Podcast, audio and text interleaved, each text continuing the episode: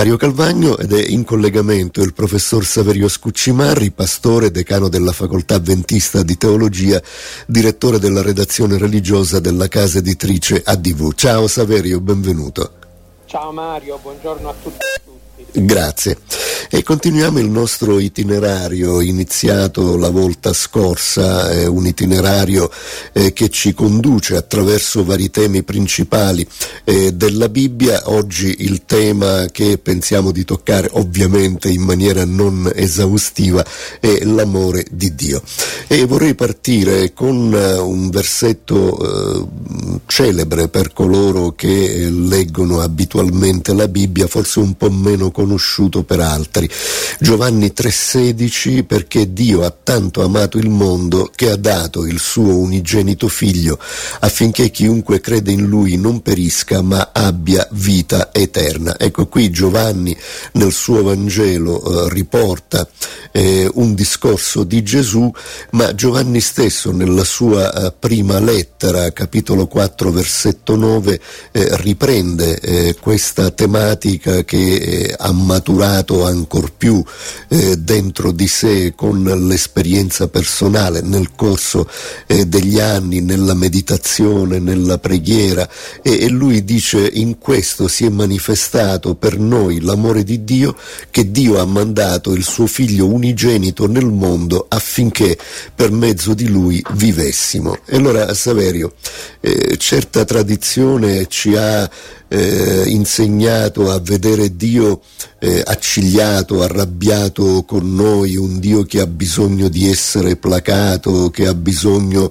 eh, addirittura di, di, una serie, di una catena, possiamo dire, di intercessori eh, di vario tipo per calmarlo, ma insomma qui le cose, secondo quella che è la verità biblica, stanno in maniera completamente diversa. Questa è una rivelazione epocale, possiamo dire. Sì, sì, eh, perché diciamo, la Bibbia nasce in un contesto dove la religiosità serve a, eh, come dire, a placare l'ira degli dei, no? eh, oppure, oppure, in casi diciamo, migliori a guadagnarsi il loro favore. Eh, quindi sostanzialmente si parte dal presupposto che eh, gli dei e gli uomini è meglio che stiano separati in mondi diciamo lontani tra di loro e, e, e, ogni tanto entrano in contatto giusto per uno scambio, per uno scambio di favori. Ecco, in mezzo a questa logica invece ci sono i versetti che tu hai, eh, hai letto che parlano invece di un'altra realtà, cioè dicono che Dio è un principio di vita eh, non è un, un, principio di morte, quindi dal quale doversi tutelare o doversi difendere. Dio è un principio di vita, Dio è interessato a darci la vita. E, ehm, e addirittura eh, qui Dio dà la vita attraverso il dono di sé, no? perché il testo che tu hai letto dice che Dio ha tanto amato il mondo che ha dato il suo unigenito figliolo. No? Sì, quindi, sì, sì. quindi, Dio dona, dona, se stesso, quindi dona la propria vita perché noi possiamo avere vita, poi addirittura eh, i nostri radioascoltatori e radioascoltatrici sapranno che nella dottrina cristiana, eh, quando noi parliamo del figlio di Dio, non stiamo parlando di un ente totalmente separato da Dio, va bene, perché eh, questo è, da inserire ne, all'interno della comprensione trinitaria di Dio, per cui eh, Dio è, è, uno solo e eh, in tre persone, Padre, Figlio e Spirito Santo. Quindi quando quel testo dice che Dio ha tanto amato il mondo che ha dato il suo unigenito figliolo, sta dicendo che Dio ha tanto amato il mondo che, che nel figliolo ha donato se stesso affinché noi potessimo avere la vita. Certo. E questo donare se stesso noi sappiamo che ha comportato anche la morte sulla croce, quindi siamo proprio agli antipodi, non siamo di fronte a un Dio che è come dire ha il coltello facile e dal quale bisogna tutelarsi, ma al contrario siamo di fronte a un Dio che, che addirittura è pronto a morire per dare a noi la vita. Certo. Certo. Beh, eh, ancora Giovanni in questa sua prima lettera che eh, citavamo poc'anzi, sempre il capitolo 4, eh, i versetti 7 e 8, scrive carissimi, amiamoci gli uni gli altri perché l'amore è da Dio e chiunque ama è nato da Dio e conosce Dio. Chi non ama non ha conosciuto Dio perché Dio è amore. Beh, eh, Saverio, abbiamo appena superato i pregiudizi, le paure su Dio, abbiamo eh, ancorato, diciamo così, eh, la nostra mente su, sulla certezza dell'amore di Dio, però eh, spunta subito un altro problema, un problema difficile. Dobbiamo essere anche noi ad amare. Allora come si fa ad amare in un mondo come il nostro, in un mondo eh, in cui è l'odio invece che impera, possiamo dire? Mm.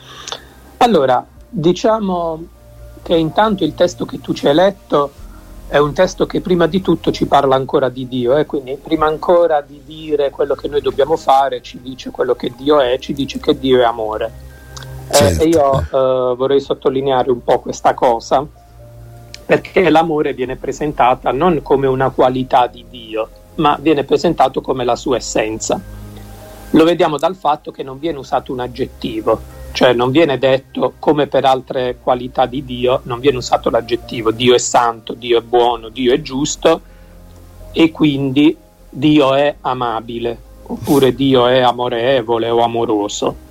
Viene usato invece eh, il nome, Dio è amore e quindi sì, questo sì. vuol dire che non siamo in presenza di una qualità di Dio, ma siamo in presenza della sua essenza, cioè del materiale di cui Dio è fatto, Dio certo. è amore. Beh Saverio, forse a rafforzamento di questo eh, non dice appunto Dio ha amore, ma Dio è. È amore, esatto, esatto. Ecco, mi interessava l'essenza, tu mm-hmm. hai detto l'essenza, questa parola essenza è importantissima, insomma. Esatto, esatto, è proprio ciò che Dio è, ecco, nella sua essenza, nel suo essere. Quindi, eh, dicevo prima, la, la sostanza di cui Dio è fatto è l'amore e quindi è in quest'ottica che poi bisogna leggere anche tutte le altre qualità di Dio, no? per cui anche se poi si parlerà anche di giustizia, di verità, di giudizio, ma tutte queste cose vanno lette alla luce della natura essenziale di Dio che è quella dell'amore.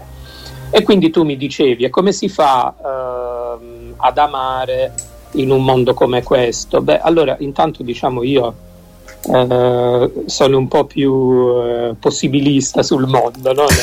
che, diciamo, dire che il mondo è pieno di odio è una semplificazione, è vero che c'è tanto odio, certo, però certo. c'è anche tanto amore nel mondo.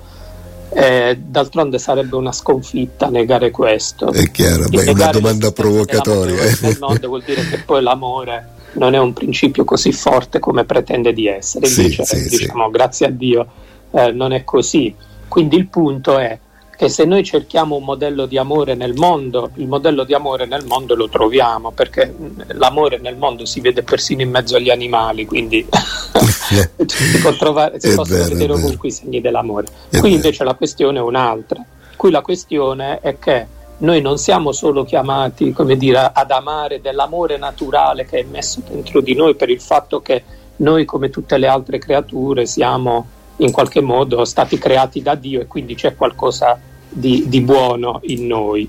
Ma questo testo eh, ci invita a riflettere sul fatto che se siamo figli di Dio e Dio è amore, vuol dire che noi amiamo ehm, non soltanto del nostro amore naturale, ma amiamo anche dell'amore di Dio, perché se, se, Dio regna in ognuno di noi, questo amore divino che, che c'è in noi, poi noi lo condividiamo con gli altri. Quindi è ancora peggio la situazione, che non si tratta solo di amare, perché quello sono t- tutti quanti, no, non lo so se tutti, ma comunque tanti sono capaci di amare anche senza l'aiuto di Dio. Ma il problema è amare non solo del nostro amore naturale, ma dell'amore che viene da Dio. Certo. Quello ovviamente io dico che è un problema, ma in realtà un problema non è, ma è la bellezza di questa esperienza della fede. È chiaro, è chiaro. Beh, Giovanni, sempre nel suo Vangelo, ehm, proprio eh, accodato al versetto che abbiamo letto all'inizio, quello di, che dice perché Dio ha tanto amato il mondo che ha dato il suo unigenito figlio affinché chiunque crede in lui non perisca ma abbia vita eterna, ecco subito dopo questo riporta ancora un'altra frase di Gesù che eh, dice in quel contesto infatti Dio non ha mandato suo figlio nel mondo per giudicare il mondo ma perché il mondo sia salvato per mezzo di lui. Quindi giudizio e salvezza, eh, fino a che punto dipendono da noi e l'uno e l'altra, Saverio? Beh, eh, in un certo senso io direi che la salvezza non dipende per niente da noi e il giudizio dipende tutto da noi.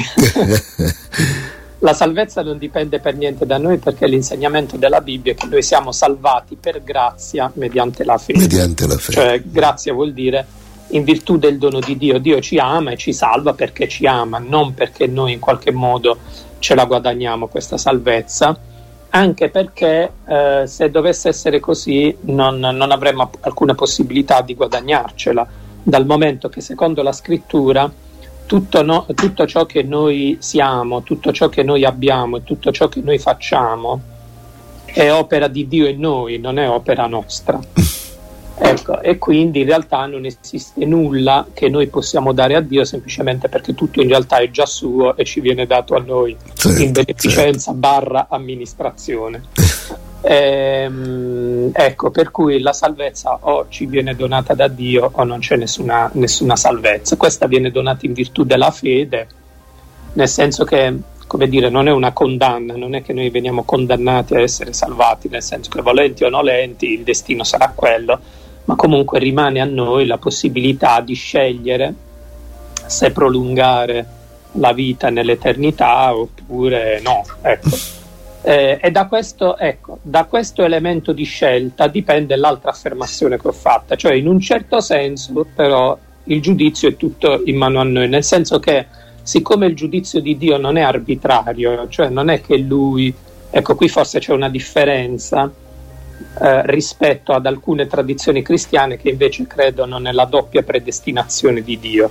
Cioè nel fatto che Dio abbia così predestinato alcuni alla salvezza, altri alla perdizione e quindi lì il giudizio veramente viene tutto da Dio ed è una sua decisione. Dio ha deciso di salvarne alcuni, altri, e altri no. Però devo dire che questa visione non è condivisa dalla maggioranza, dalla grande maggioranza delle chiese cristiane, che invece credono che il giudizio di Dio non sia arbitrario, va bene, ma semplicemente consiste nel prendere atto di una scelta dell'uomo, cioè c'è l'essere umano che eh, decide se in qualche modo accettare la propria contingenza, cioè accettare il fatto che io ehm, non sono un essere eh, autonomo, eh, capace di vivere da solo per l'eternità, ma posso entrare nell'eternità solo se connesso con Dio. Sì. Sì. Ecco, allora eh, questa scelta certo ce la viene posta davanti a ognuno di noi, quindi ognuno di noi che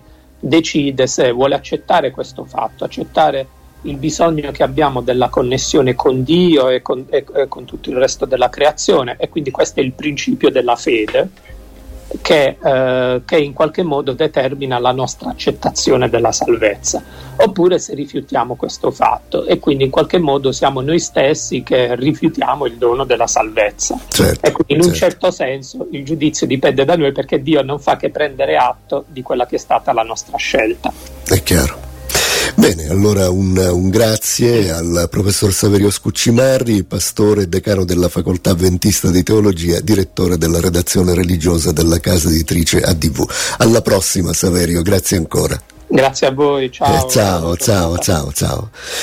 Bene, allora care amiche, cari amici, 348 222 72 94 per richiedere il corso biblico gratuitamente.